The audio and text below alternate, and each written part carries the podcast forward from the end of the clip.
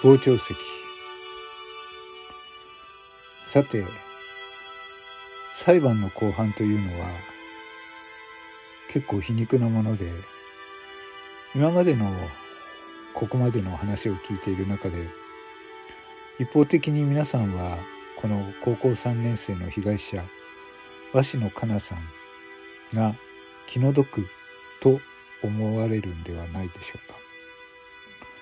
この後の後半の証言でその印象が皆さんはどう変わるか後で、えー、皆さんに確認してみたいと思います。6月2日の初公判。逮捕当時の警察の取り調べに対し妻の和美被告は鷲野香奈さんが夫と親密だと思い鷲野さんに会わないでくれと言ったと供述をしています。翔平被告も妻に嫉妬されたと話しています。ですが初公判の冒頭陳述で和美被告の弁護人はこう証言しました。翔平さんを守りたい。逮捕時その一心で嘘をつきました。この事件は妻の和美被告の嫉妬だけで起こった。そう思われていましたがそうではありませんでした。この事件は翔平被告による逆恨みが本当の原因でそれを和美被告は隠していたわけです。さて6月2日の裁判の冒頭陳述。間違いありませんと夫妻は起訴事実を認めました。2021年の8月の終わりに起きた今回の事件。起訴状によれば群馬県渋川市に住んでいた小森夫妻は東京都墨田区に住む鷲野香奈さんをわいせつ目的で呼び出した上誘拐し山梨県内の小屋で鷲野さんの首をロープで絞めた後背中を刺して殺害したという殺人と銃刀法違反。わいせつ略取誘拐の罪に問われています。証言台の前に並んで立った夫妻は罪状認否でも共に間違いありませんと起訴事実を認めましたが妻の和美被告のみ完全責任能力がなかったとして犯行当時の心神膠着状態にあり刑を減刑すべきであると主張しました。2人のいでたちなんですが小森章平被告。この方はものすごく小柄で華奢というイメージでした、えー、細身の体にグレーのスーツ、えー、坊主頭が伸びたような、えー、髪型。そして妻の和美被告は、まあ、女性に容姿のことを言うのはあれですがちょっとだらしなく太ったという体型に紺色のジャージの上下。そして長く伸びた黒髪は後ろで詰めているという感じの髪型でした。さて、えー、この夫妻と鷲野香奈さん。この2人は、えー、翔平被告と鷲野香奈さんはツイッターを介して出会っています。で、えー、翔平被告と最初に出会っていたのは実は鷲野香奈さんでした。2019年に小森章平と鷲野香奈さんが知り合い、えー、複数の SNS を使って交流をしていたました。お互い名前を伝え鷲野さんは自分が高校生であるということも伝えています。2人は SNS 上で好意を抱きそして性的なやり取りをし合います。これは警察の冒頭陳述で証言されています。さて一方小森和美被告。この、えー、和美被告は2人が出会ったその後翌年である2020年に同じくツイッターを通して出会っています。そして翌年の2021年には、えー、小森和美被告の方が翔平被告の実家で同居を始め5月に結婚をします。7月には渋川市の一軒家で2人暮らしを始めます。が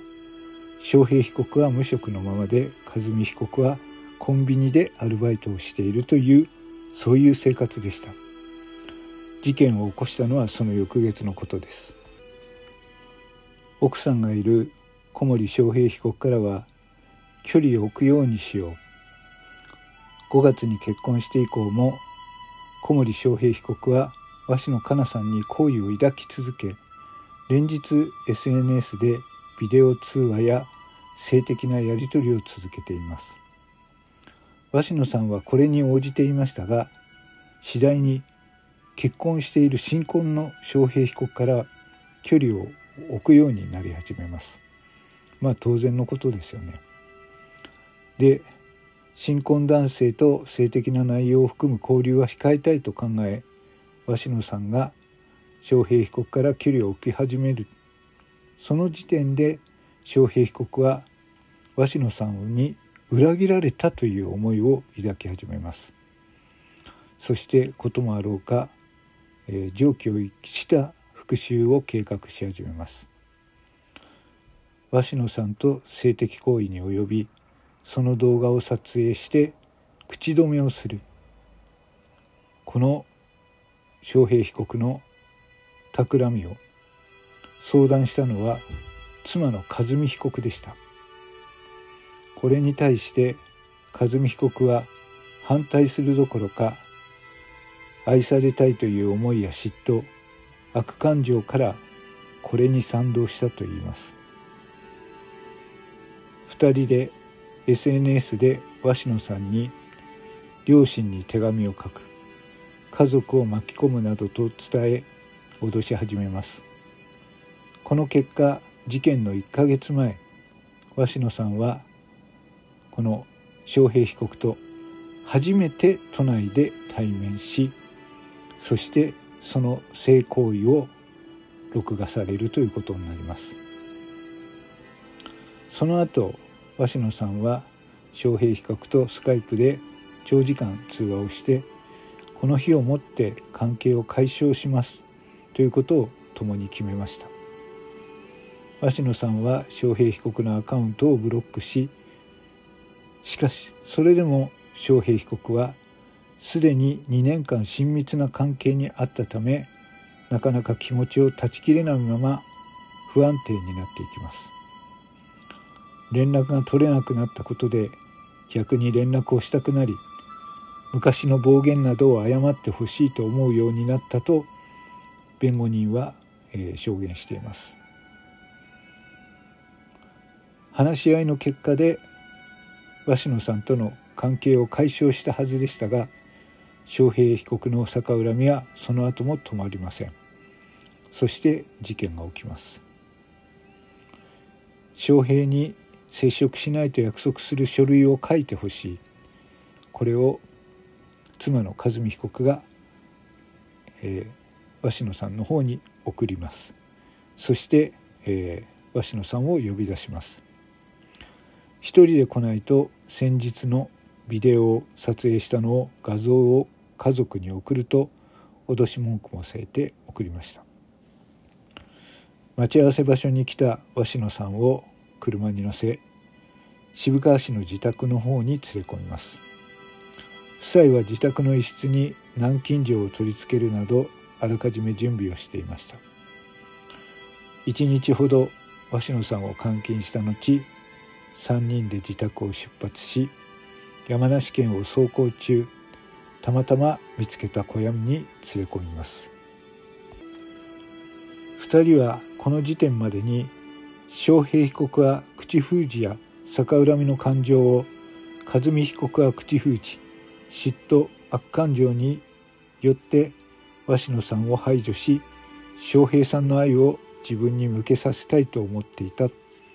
警察官は冒頭陳述で述べています。実際山梨のこの山中で見つけた暗い小屋に入る時最初は